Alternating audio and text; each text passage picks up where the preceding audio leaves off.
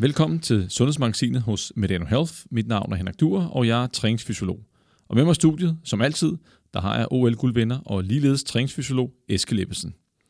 I dag der har vi noget rigtig spændende på menuen. Først skal vi tale om menstruationscyklus og præstation.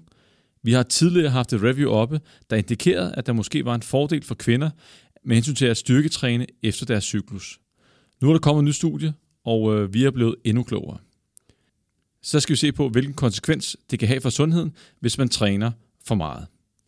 Og så har vi fået tre læserspørgsmål. Det er faktisk rekord, og øh, det er tre spændende af slagsen. Det første, vi skal tale om, det er kreatin i forbindelse med vægttab. Er det go eller no-go? Så er der et andet spørgsmål.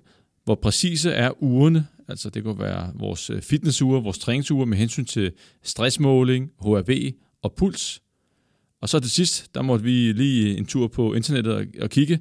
Hormonet i resin, det bliver kaldt the fat loss training hormone.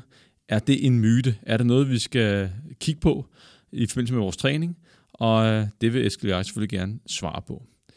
Velkommen Eskild. Vi har et spændende program foran os. Velkommen til Eskild.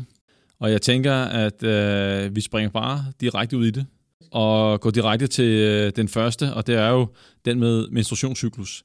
Og sidste år, jeg tror var det efteråret, der så vi på en sammenfatning af forskning på området, der pegede på, at kvinder med fordel kan styrketræne i forhold til deres øh, menstruationscyklus. Men øh, nu er der kommet et nyt studie, dukfrisk, og det her måske, øh, det viser måske noget andet, og det kommer tilbage til om et, øh, et splitsekund. Og det, som vi blandt andet læste op af sidst, det var, at der var en udtalelse fra en af forskerne bag øh, det studie, vi kommenterede på, som skrev, eller som sagde, seriøse atleter veksler mellem at træne hårdt og træne let. Og her kan vi se, at udbyttet af især styrketræning kan være afhængig af, hvor i cyklusen kvinden er.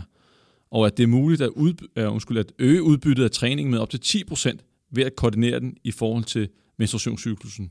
Og Eskild, det synes vi jo var rigtig, rigtig spændende, fordi at øh, præstationsoptimering er noget, vi godt kan lide, og specielt dig, Eskild. Og hvad, hvad tænkte du, da, du lige, øh, da vi gennemgik det sidst? Jamen altså både præstationsoptimering i, i forhold til øh, træning, men, men også øh, sundhed. Og, og det, som er interessant her, det er jo, øh, at det her med at finde nuancer til, jamen det handler jo ikke bare om, hvor hårdt du træner.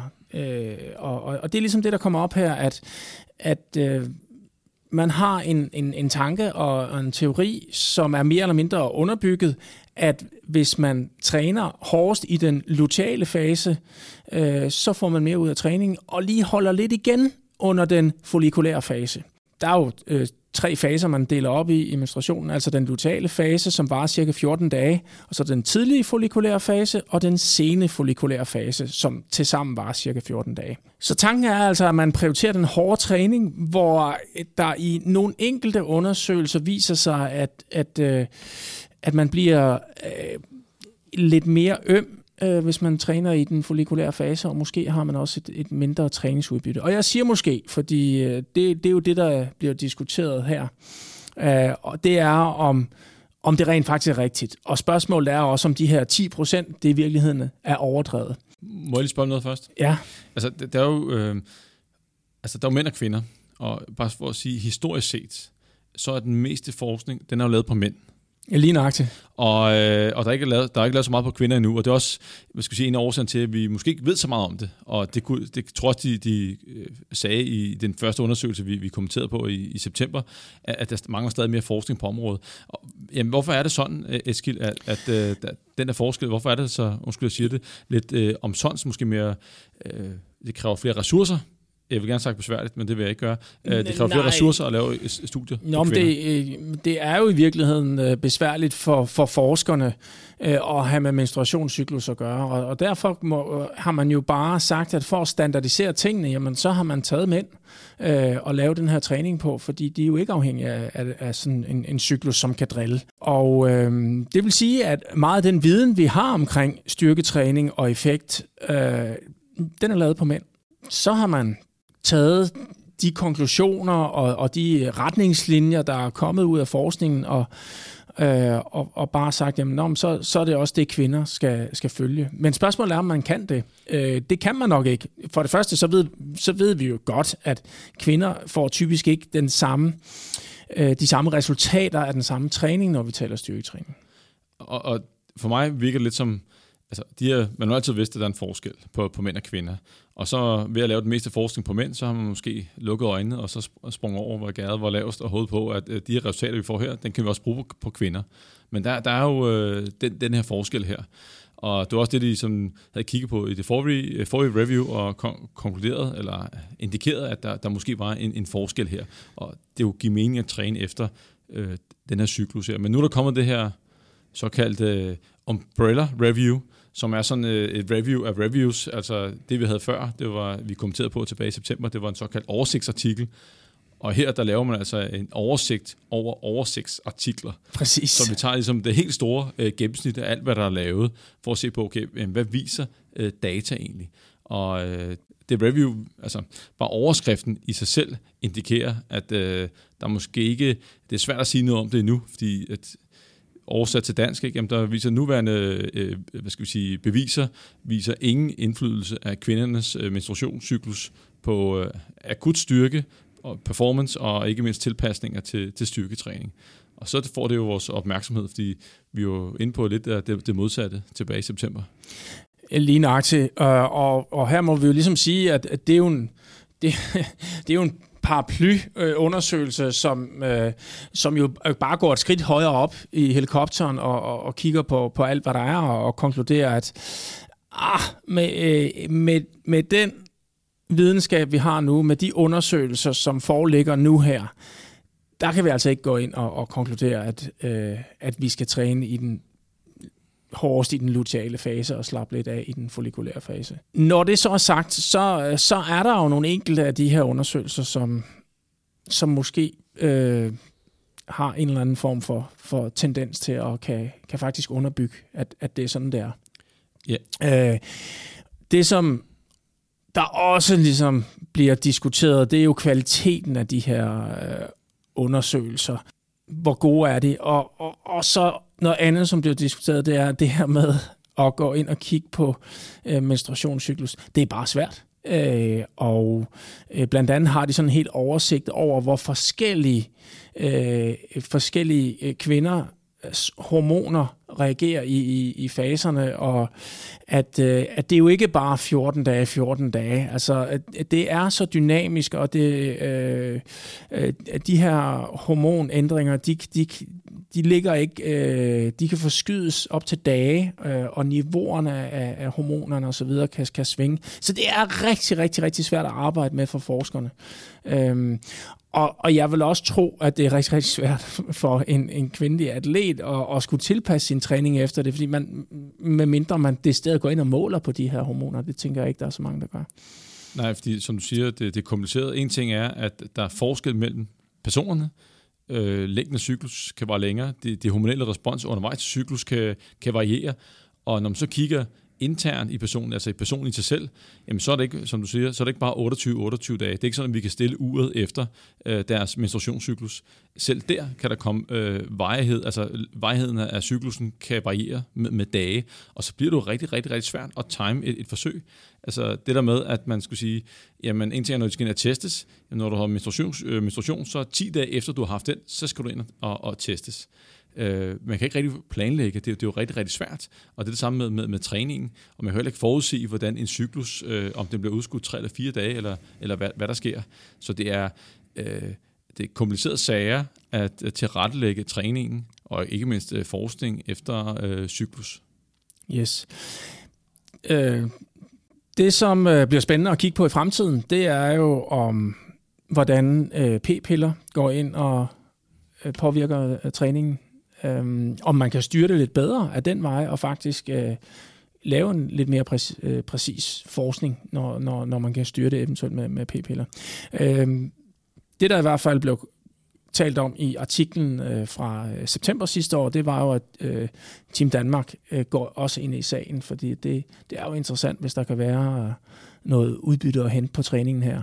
Øhm, at man ikke bare træner efter al den forskning, der er lavet på mænd, men rent faktisk går ind og laver den specifikke øh, øh, forskning på, på kvinder, øh, og øh, hvor, hvor, hvor netop vejledningen måske skal være anderledes.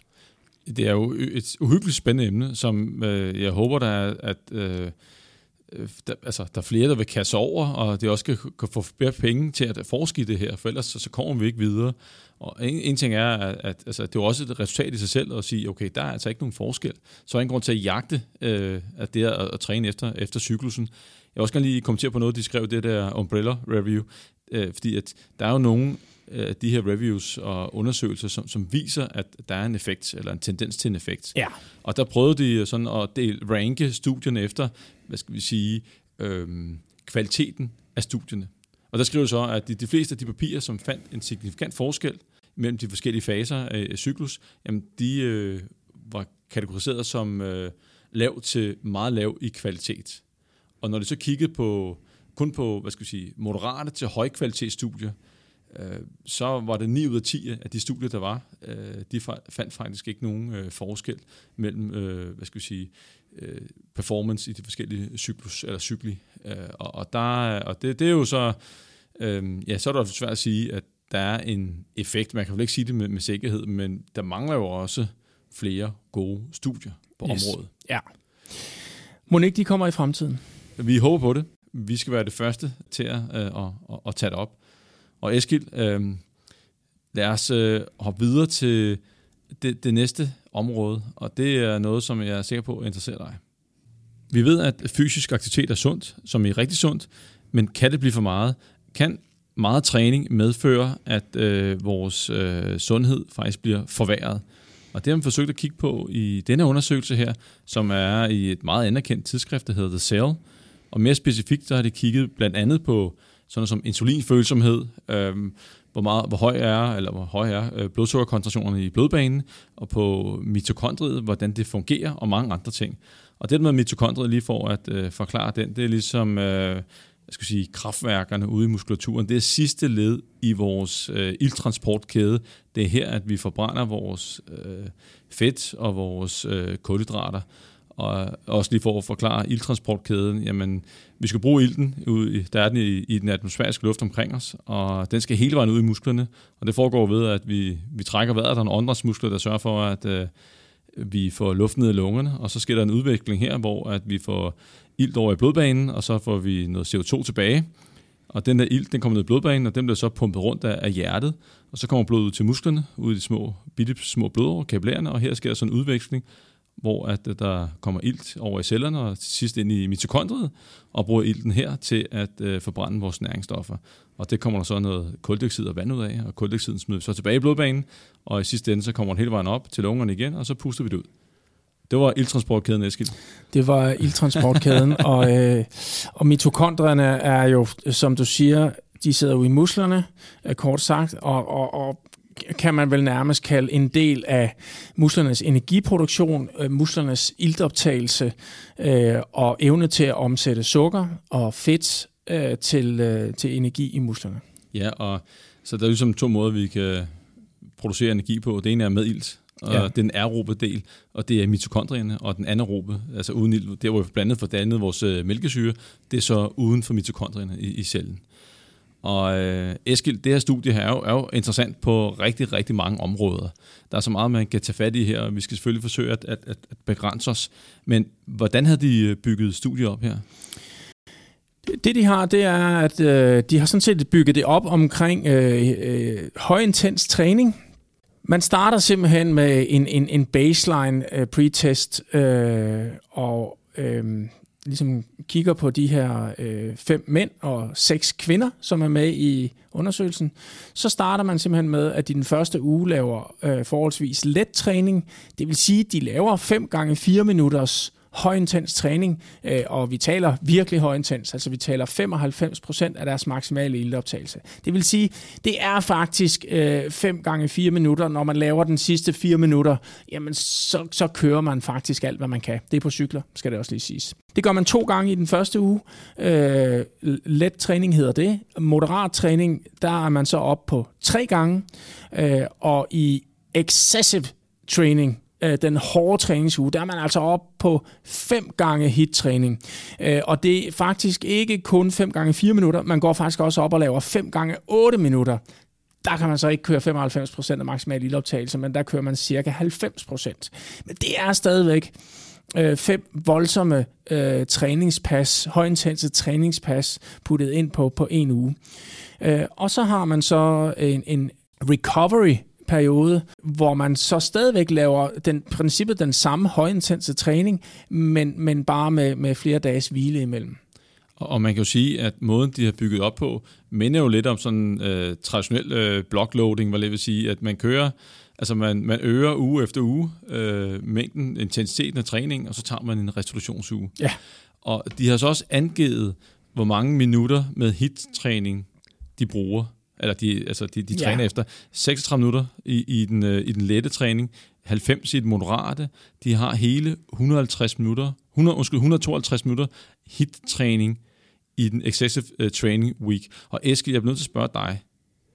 Du øh, laver konditionstræning, og du, du giver den gas. Altså 152 minutters hit-træning om ugen. Hvor er du henne på den skala? Under. Øh, og, og det er bestemt også... Øh hvad skal man sige, noget lavere, jeg vil anbefale som optimal træning. Øh, og, og det vi, når vi taler øh, højintens træning af de her 90-95 procent, øh, som de ligger på her, øh, der, øh, der er vi altså oppe og, kan man sige, der, der er altså forskning, der viser, at man, man bliver mættet øh, efter en til måske maksimalt to timers træning øh, med, med den højintense træning. Øh, Øh, så for de fleste, så vil 90 minutter være rigeligt til at opnå ligesom maksimal stimulation. Så hvis man øh, skal præstere bedre, øh, så skal du have din udholdenhedstræning, og du skal øh, holde fedtprocenten lav, du skal lave din øh, tekniktræning, du skal lave din øh, sprinttræning, du skal lave din styrketræning, øh, og, og så videre, og så videre. Øh, men, men du kan næsten ikke påvirke ildoptagelsen med, ved, at, ved at bare øge det fra, fra 90 minutter.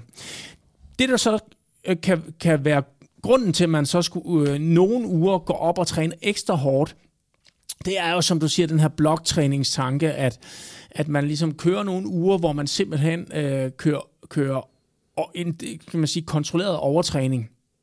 Man træner mere, end kroppen kan nå at adaptere til. Når man så får sin restitutionsuge, så er det faktisk først der, man får effekten. Og det bliver også kaldt for overreaching. Ja. Og Eskil, hvis vi kigger på de her forsøgspersoner, så er det jo, det er jo sunde mennesker. Ja. Mænd og kvinder. Ikke i specielt god form. Altså, altså det vil sige, at de, de træner jo ikke regelmæssigt og, og hård træning. Det er jo ikke elitesportsfolk. Det er ikke elitesportsfolk, men de er i, i forholdsvis god form. Altså, vi taler øh, starter på et kondital på 44 og slutter omkring øh, 47. Og i, i forhold til elite-elite, fordi at hvis vi tager dig og smider igennem den her protokol her, kontra en, en med et kondital på 44, som er lettere fysisk aktiv, eller okay, fysisk aktiv, så må man forvente, at, at du vil uh, kunne håndtere det her stress her bedre, end de kan. Ja, enig. Øh, når det så er sagt, så, øh, så er der altså elite idrætsudøvere på aller, aller øverste hylde i cykling, løb, langrand og så videre, som jo ikke kommer op i nærheden af 152 minutters øh, højintens træning af den her varighed. Øh, de træner rigtig mange timer, øh, altså over 15-20 timer, øh, 25-30 timer er der også rigtig mange eliteidrætsudøvere, der træner i, i, i deres øh, udholdenhedsidrætsgren. Men det, det, det er faktisk typisk meget let, hvor de ligger helt op i den her intensitetszone. Og hvor ligger du hen? Hvor meget hit-træning har du om, øh, om ugen? Bare for øh, at sammenligne det her. Ja, altså øh, en, en, en god træningsuge for mig øh, ligger jeg måske på en time til halvanden. En time til halvanden. Så det er sted mellem øh, 90 og 120. Undskyld, øh, det er 90 minutter. 60, 60 og 90, ja. ja. Så det er i, du vil ligge i den, de kalder for moderat træning. Ja, og så kan der være, øh, der kan være nogle enkelte uger, hvor jeg måske kommer op i nærheden af to timer. Øhm, men men øh, men det hører til, til sjældenhederne. Har, har du tidligere i din karriere, øh, måske også stadigvæk, øh, arbejdet med overreaching, hvor I, I kommer ja. højere op end de 90 minutter om ugen? Ja, øh, og trænede og faktisk også lidt anderledes, da jeg øh, var på øh, eliteniveau i roning. Men øh, konceptet omkring overreaching, ja, det, det kørte vi meget på. Øh, altså. Men alligevel havde vi sådan en regel, at, at man skulle helst have en dag om ugen, hvor man lige mærkede, at, at man var frisk og kunne performe. Ikke, at, ikke, ikke mærke, at man var frisk, men man performede på et niveau, som, som svarede til ens form.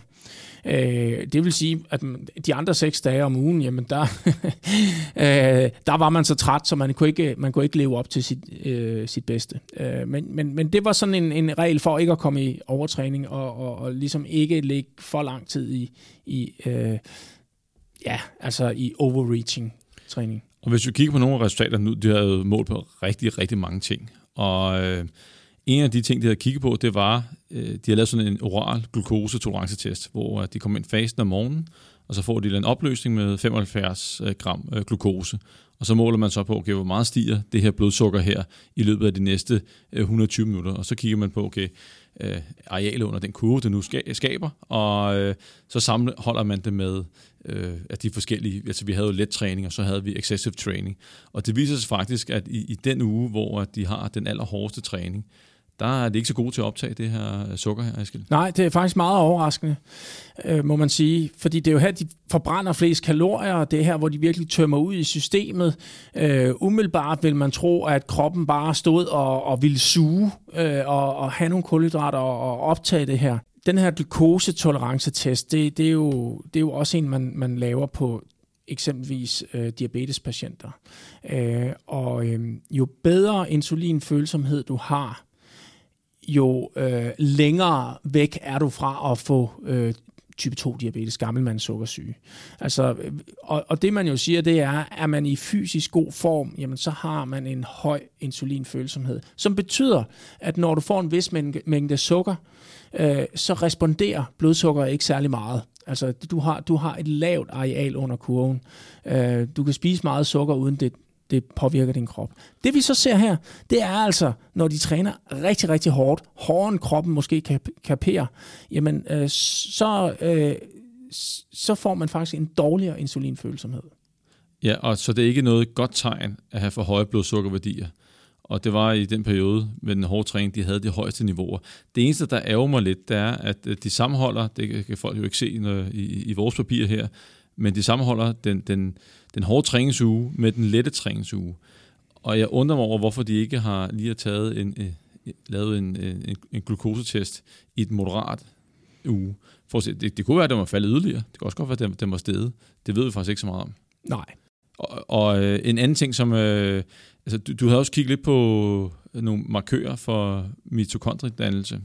Ja, men først og fremmest, så skal vi måske lige fortælle, at netop øh, noget af det, man jo også så meget, meget tydeligt, det var, at mitokondriernes funktionsevne, de blev altså også virkelig presset af, af den hårde træning. Øh, og øh, når man målte på deres evne til at øh, omsætte glukose, øh, så, øh, så var de altså trykket godt i bund og, og, øh, og var presset. Øh, og selv i løbet af de, af de her, øh, den her restitutionsperiode, så nåede de ikke engang at komme op til, tilbage til, til basisniveau. Og, og man konkluderer jo også, at den, den øh, i princippet dårligere glukosetolerancetest, øh, det skyldes simpelthen mitokondrierne, som ikke har, har restitueret efter den hårde træning. Og, og det vi ikke har fortalt endnu, det er også, at øh, man så jo faktisk det, man forventer ud fra træningsfysiologien, øh, at øh, når du træner rigtig hårdt, ja, så kan du måske ikke lige øh, performe helt det samme lige i den der uge, fordi du lige er lidt presset, og du er lidt træt øh, fra de tidligere træning. Men så snart du begynder at, at, at øh, få lidt mere pause mellem de hårde træninger, jamen så er det, du får effekten. Det så vi. Så den her restitutionsuge, øh, der kommer de jo tilbage igen, eller de er på vej tilbage med, øh, med vores glukose, øh, blodsukker ting. Den var øh, stadig for, øh, altså den var stadig på vej op sådan gennemsnitligt øh, undskyld, på vej ned til, til mod normale niveauer. Øh, vi så, at øh, det med mitokondrierne var også i bedring, og så var der power output, som faktisk var blevet bedre. Ja, power output var blevet væsentligt bedre.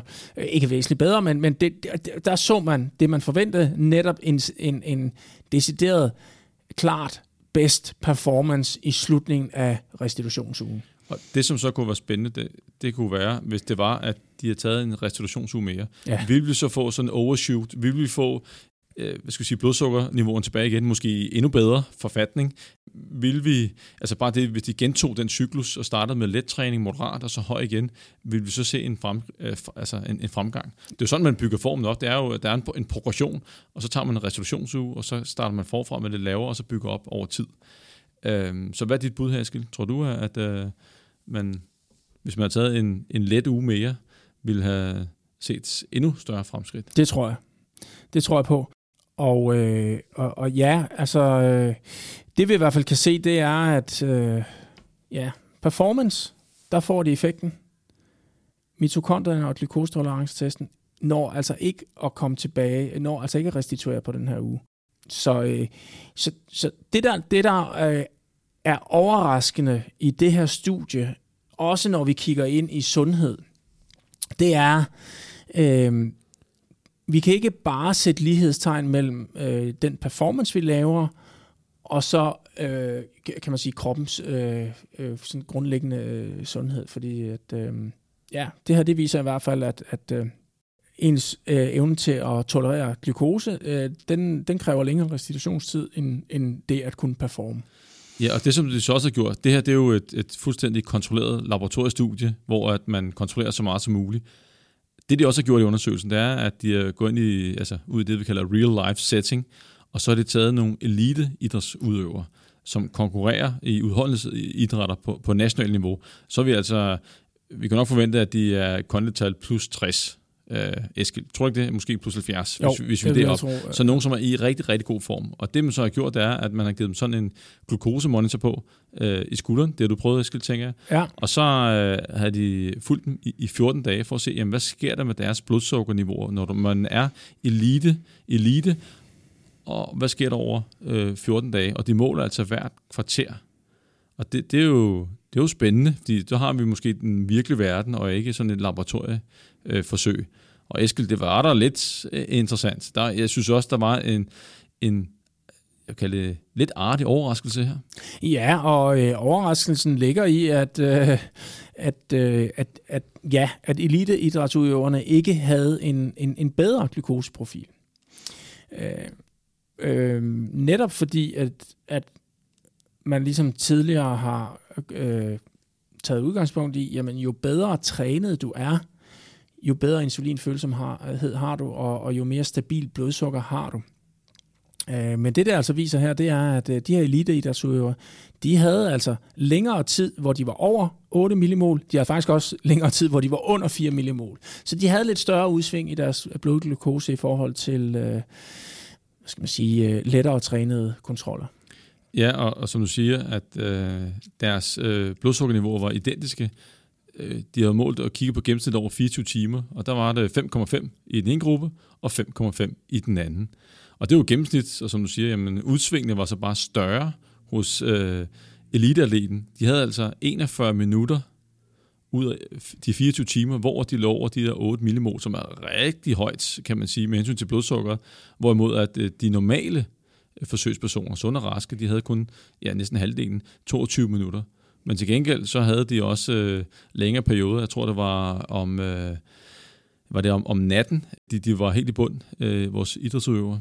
Så, så større udsving for elite, men ja, det er lidt overraskende, at deres blodsukkerniveauer ikke er, er bedre. Og øh, hvad tænker du, Eskild? Øh, skal man... Ja, vil du sige noget? Ja, jeg, jeg vil jo sige, at øh, umiddelbart, når man så kigger ind i de her resultater, som jo er virkelig kontrolleret, og de har et voldsomt langt metodeafsnit til alle de her analyser, de laver. De analyserer på alt, altså øh, ting, som vi slet ikke vil kommentere her. Øh, og i ting, dag. som vi ikke har forstand på. ja, ja, også det. Øh, og øh, det man i hvert fald som, som sagt kan se, det er, at øh, når man bare kigger på øh, glukoseoptagelsen, øh, ja, så, så er der måske et eller andet niveau af træning øh, hos eliteidrætsudøvere, hvor man så siger, jamen det ser ikke særlig sundt ud på tallene. Det, det lige skal siges i det her forsøg, det er jo så også, at det kører altså kun over fire uger, og det er en uge, hvor de træner rigtig hårdt, øh, og øh, det man så, det var markører for opreguleringen af mitokondrier. Vores kraftværker. Ja, altså så, så øh, havde man nu fulgt op netop som du siger, med, med lidt flere restitutionsuger, øh, måske køre hele blokken en gang eller to mere, øh, vil man så i virkeligheden se, at de her personer, de producerer flere og flere øh, mitokondrier. Det er jo det, man ser hos, hos veltrænede også. Ja, og... Øh, og at, og at, øh, at, at det er en, en, en del af den måde, som kroppen øh, bygger sig stærkere. Det er, at, at man presser den lidt i bund, og så responderer den ved at blive stærkere. Yes. Øh, s- ja, altså lige så vel som når vi presser vores muskler, så kan man jo, øh, vil man jo sådan, når man har trænet rigtig hårdt styrketræning, øh, og man måler øh, øh, bagefter eller dagen efter, så vil man sige, at du er blevet slapper. øh, men hvis man ligesom går nogle dage frem, så er det, vi kan begynde at konkludere, at du er stærkere. Og det er måske det, er måske det man skal kigge ind i her, at øh, en uges restitution er måske ikke nok. Ikke i det her tilfælde her. Jeg tror Nej. også på, at det, vi ville se bedre resultater, hvis det var, at de havde fortsat den øh, hvileperiode, eller en, en let træningsperiode efterfølgende. En, en lille sjov note, det er jo, at, at øh, de har jo øh, mixet forsøgspersoner. Det er både mænd og kvinder. Ja. og når vi så dykker ned i metodeafsnittet for at se, jamen, øh, så står der faktisk, at de har taget højde, apropos den, vores øh, forrige øh, undersøgelse, vi gennemgik med cyklus, menstruationscyklus, så har de forsøgt at tage højde for det her, med hensyn til, hvornår de trænede. Ja, men, men øh, beskriver så også, at øh, med de fejlkilder, der nu kan være i det, og, og de udfordringer, der nu kan være i det. Og, og, og når vi ved det, at der er en forskel, så, så kan man jo tænke, at skulle de ikke bare lave den på mænd? Ja. E-, e- eller på ren kvinder? Øh, ja. Og så, så i stedet for at mixe det, fordi ja. hvis vi ved, der er forskel på kønnene, eller der kan være en forskel, hvorfor så mixe? Ja. Så, kan vi ikke, så bliver det sådan lidt, øh, hvad skal vi bruge det til? Præcis. Altså, de har forholdsvis få øh, forsøgspersoner, øh, som jeg sagde, seks kvinder og, øh, og fem mænd. Øh, måske øh, skulle man bare have startet med otte mænd, og så kunne man lave det på otte kvinder øh, efterfølgende, øh, og se om der var en forskel. Så, så summa summarum, hvis jeg må sige noget, ja. det er jo, at, at øh, når det kommer til sundhed og fysisk aktivitet, så er det er selvfølgelig sundt at være fysisk aktiv, men, vi, men der er også en grænse. Man kan ikke bare blive ved med at træne mere og mere, og så forvente, at man bliver mere og mere sund. Nej. Det klinger. Øh, der er i hvert fald et tegn på, at der er en, en, en øvre grænse her, øh, og det mener jeg bestemt også 152 minutter øh, med, øh, med meget højintens træning, at det, det er slet ikke optimalt. Det, det er for meget til at give fuld effekt. Så kan vi ikke øh, komme mere sup øh, på den undersøgelse, Eskild. Nu skal vi til tre super spændende læserspørgsmål. Og det første læserspørgsmål, det er kreatin i forbindelse med vægttab – er det go eller no-go, når man gerne vil tabe fedt og opbygge muskler øh, på samme tid? Og grund til, at øh, jeg kan godt øh, regne ud, hvorfor at personen spørger ind til det, fordi at øh, eskilkreatin, det, det medfører jo lidt øh, vægtøgning, specielt i starten. Ja, det gør det, og, øh, og det har også øh, vist sig at at, at kan faktisk øh, øge muskelmassen øh, øh, og i forbindelse med et vægttab, altså holde bedre på muskelmassen. Altså, øh, hvis ikke man laver styrketræning eller, øh, eller andet, så, så er der altså en risiko for, at man taber muskelmasse under, under vægttab. Så, så, så på den her måde, altså umiddelbart, så mener jeg jo, at det at tage kreatin i forbindelse med et vægttab, hvor man gerne vil holde muskelmassen, øh, giver rigtig, rigtig god mening. Øh, men ja. jeg ved jo også, du har øh, en, øh, også en, en tanke omkring det, som kan, kan være udfordrende. Ja, altså hvis, hvis det er nu du og jeg, der, der tager det i forbindelse med vægttab, så tror jeg, at vi, vi er rimelig rolige, fordi vi ved, at det, med, det kan medføre, hvis vi responderer på kreatinen, en, en vægtøgning. Og vi så faktisk i, var det en forrige podcast, hvor at vi havde noget... Øh, noget med lidt øh, planteprotein og så videre, hvor de også fik øh, kreatin samtidig. Og der så vi altså nogle hæftige vægtøgninger inden for de første to uger, inden for nogle af de her forsøgspersoner her. Så hvis man tager kreatin i, i forbindelse med, med styrketræning og, og, og vægttab, jamen, det, det, er sgu, det er en rigtig god idé. Men vægtøgningen kan være med til at hvad skal vi sige, sløre øh, det reelle vægttab eller fedttab. Og det kan jo godt få nogen til at øh, hvad skal vi sige, øh, blive lidt urolig. Der er nogen, der går ekstremt op i vægten og, og gerne vil se, at, øh, hvad skal vi sige, at der er en effekt fra, fra den første uge, fordi det gavner motivationen utrolig meget. Så det er lidt afhængigt af, hvem man har med at gøre, og jeg vil sige, at jeg har faktisk fået spørgsmål hos nogle af dem, jeg hjælper, og jeg vurderer lidt fra gang til gang, fordi at de fleste vil gerne se, at vægten går nedad i starten. Så siger jeg, jamen fint, lad os tage det op lidt senere. Nu skal vi lige finde ud af, om vores plan den virker, om vi kan skabe kalorieunderskud, du kan være i. Og, så kan, og når vi kan se det, jamen, så kan vi begynde at snakke om, okay, lad os, øh, en ting er, at du skal selvfølgelig styrketræne, men lad os også eventuelt øh, kigge på noget øh, kreatin. Men så skal man bare være opmærksom på, at så er det ikke sikkert, at i de efterfølgende uger, at øh, vægten den, den, den går ned. Og det kan være svært at, hvad skal vi sige, måske for folk at få fred med. Og det, det er jo den der med, Øh, de fleste vil gerne være, øh, altså det er utålmodigheden øh, som, som folk bokser med. Men vi, vi synes, at det, det er en god idé at gøre, hvad man kan for at forsvare muskelmassen, og måske også bygge den op undervejs til vægttabet. Og det kan lade sig gøre i starten af et vægttabsforløb, hvor man er utrænet. Klart, at hvis vi tager dig, Eskild, med lav fedtprocent, du er veltrænet. Det, det, det er nok svært for dig at tage fedt og øge muskelmassen nu. Ja, men, men, men øh, hvis jeg tog kreatin, øh, og lavede styrketræning og gik lidt i kalorieunderskud, øh, så kunne, kunne jeg potentielt også tabe, øh, øh, tabe lidt fedt øh, og, og holde vægten, eller måske endda øge min muskelmasse, øh, fordi at så meget styrketræning laver jeg heller ikke på nuværende tidspunkt. Øh, så, så, så ja, øh, og, øh, men, men du har jo en pointe med motivationen og der er det jo vigtigt, at man ikke bruger vægten som øh, måleparameter, men, men måske øh, har en eller anden hudfoldstykkelse eller noget, som man, øh, man kan se på i stedet for, fordi det bliver svært med vægten de første uger. Absolut. Og, og øh, så jeg vil sige, om, man skal, om det er go eller no-go, ja, det, det er et go, hvis du har sluttet fred med vægten, og måske også tålmodigheden, og øh, ved sådan rent fysiologisk, hvad der sker, og du ikke har travlt men hvis, du, hvis man har sådan rent motivationsmæssigt, at man virkelig gerne vil se, at der sker noget, man vil gerne se, at ens, fordi vægttab er typisk det vigtigste for folk, at man vil gerne se, at planen virker, og den fungerer for en i hverdagen, øh, så synes jeg, så skal man vente lidt til, til man, man er klar. Man kan, altid, man kan altid tage det op, og så få en e, e, e, effekt der. Så go eller no-go, det er individuelt, men der er ikke noget fysiologisk skadeligt i det. Tværtimod, det er en god idé. Det er mere sådan en motivationsting, lad os bare sige det sådan. Ja. Eskild, så er der lidt omkring øh, vores øh, træningsuger. Og øh, jeg ved, at du går lidt op i data og har prøvet mange forskellige ting. Og der er et, et spørgsmål her med hensyn til de her uger. Øh, en ting er, er pulsen, men hvad med sådan som stressmåling og, og HRV? Hvor, hvor præcise er de ifølge dig? Man kan sige, pulsen er jo pulsen. Den, den er jo, øh, hvad skal vi sige, præcis nok.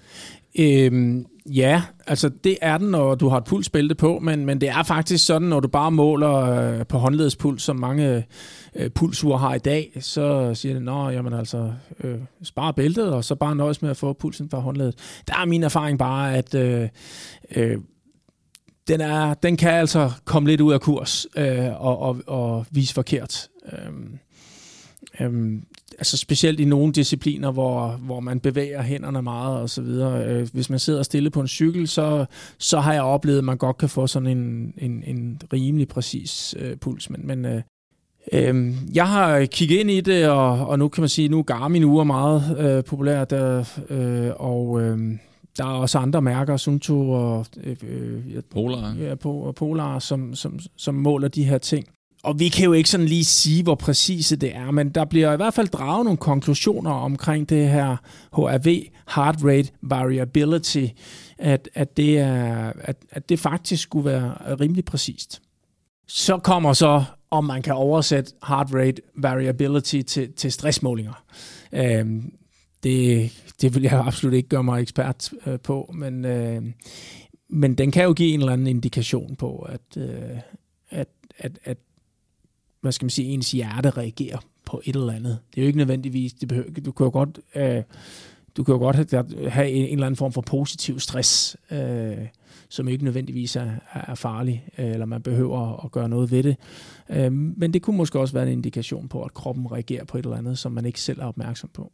Men, men det kunne jo være cool, hvis man havde et ur på hele tiden og, og så en, altså ligesom et, et form for termometer. Hvis temperaturen stiger, ikke, så, så skal man være opmærksom. Ja, så skal man jeg har prøvet det. Ja. Øh, jeg har prøvet det på mit ur øh, en gang, hvor, øh, hvor det, der kom en eller anden alarm, øh, eller en eller anden påmindelse op, at øh, når du er, du er stresset, øh, har du lyst til at lave en vejrtrækningsøvelse?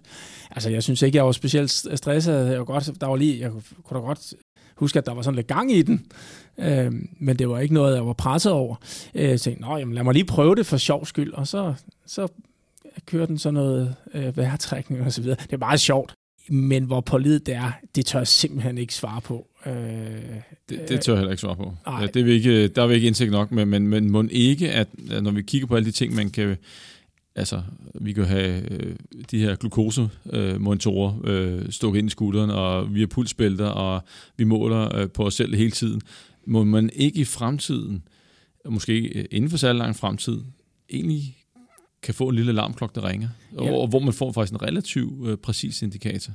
Det tror jeg, øh, altså jeg tror på, at de her ting bliver bedre og bedre og mere og mere præcist.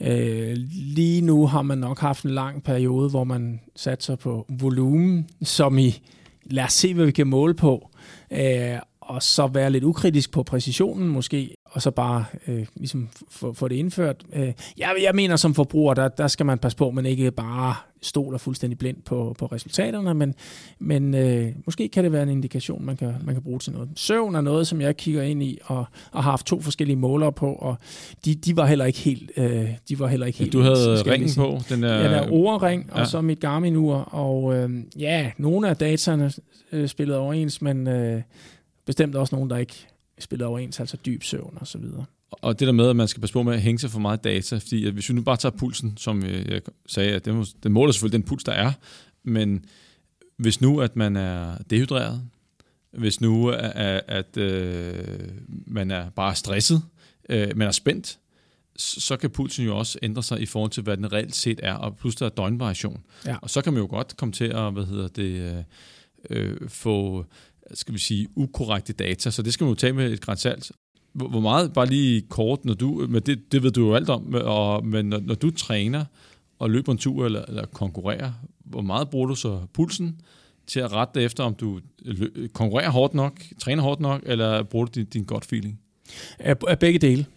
Øh, jeg vil sige specielt sådan i, i starten af lange løb, øh, der, øh, der bruger jeg pulsen. Øh, fordi der kan jeg jo godt have en følelse af, at øh, at øh, Nå, det tror jeg godt, jeg kan holde de her tre timer, den her intensitet. Det, det føles fint nok, men det er jo typisk, fordi der er konkurrencer, og adrenalinen kører, og så man mærker ikke trætheden eller smerten på samme måde. Så der bruger jeg faktisk pulsen til at, at, at, øh, at, ligesom fortælle mig selv, du skal, du, skal, du skal lidt ned i intensitet, hvis ikke du skal gå kold senere hen så der bruger jeg pulsen, og det, det har været et, et super værktøj til det. Brugte du den under vaserløbet den her gang? Ja, bestemt, ja.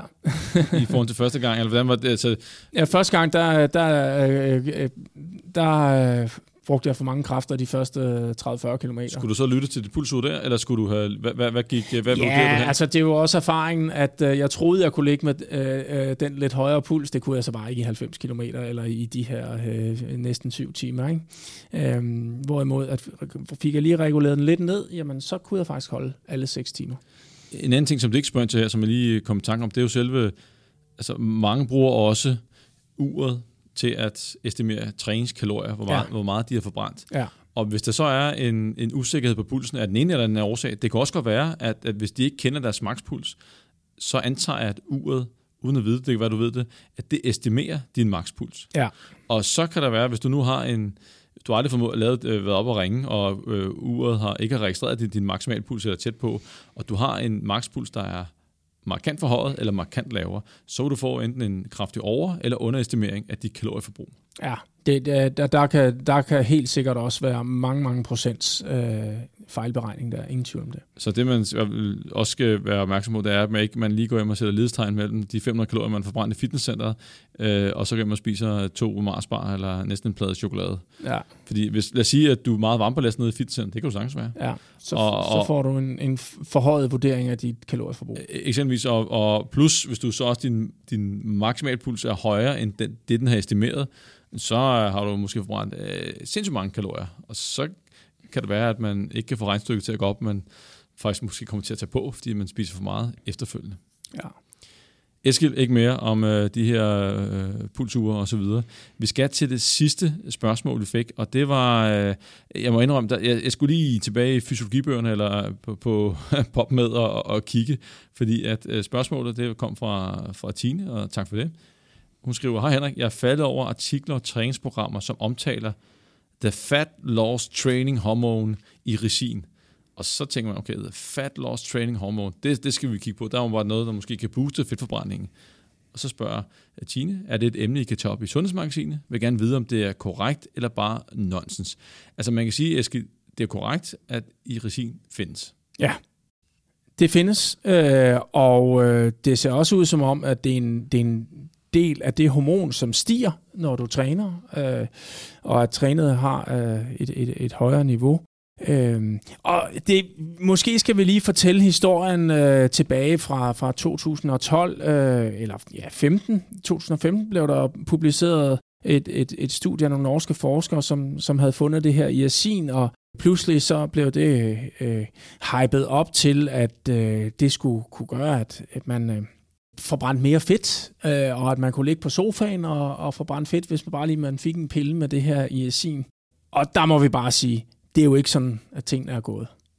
Øh, man har anerkendt, at det findes, men, men ikke, at man bare kan, at, at der ikke er kommet noget kosttilskud eller forsøg, hvor man har prøvet at øh, og, og ligesom øge, øge tilskud eller tilføre i, i sin kunstigt, og, og, og så se en, en effekt på det. Og det er måske også vigtigt at tilføje, som øh, nogen måske ikke ved, det er jo, at øh, musklen den, den producerer nogle stoffer, øh, som kommer ud i blodbanen. Altså og så ryger de hen et andet sted, hvor det har deres effekt, eventuelt i fedtvævet.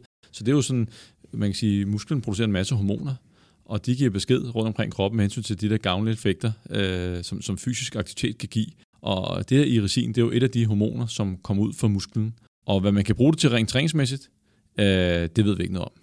Der findes ikke øh, det resin workout endnu, og jeg er rimelig sikker på, at man har fundet ud af, øh, altså når vi tager øh, vægttab og træning, hvad er optimalt at gøre. Det kommer den her viden om irisin sandsynligvis ikke til at ændre på. Vi vil bare klogere på, hvordan de her sundhedsfremmende effekter, de, de opstår rundt omkring kroppen, når nu vi har været fysisk aktive. Ja, altså det vi i hvert fald kan sige, det er, at øh, det er ikke noget, som ligesom har taget en voldsom øh, øh, drejning i antallet af, af, af undersøgelser omkring og ISIN. Det er ikke noget, man har fundet super interessant.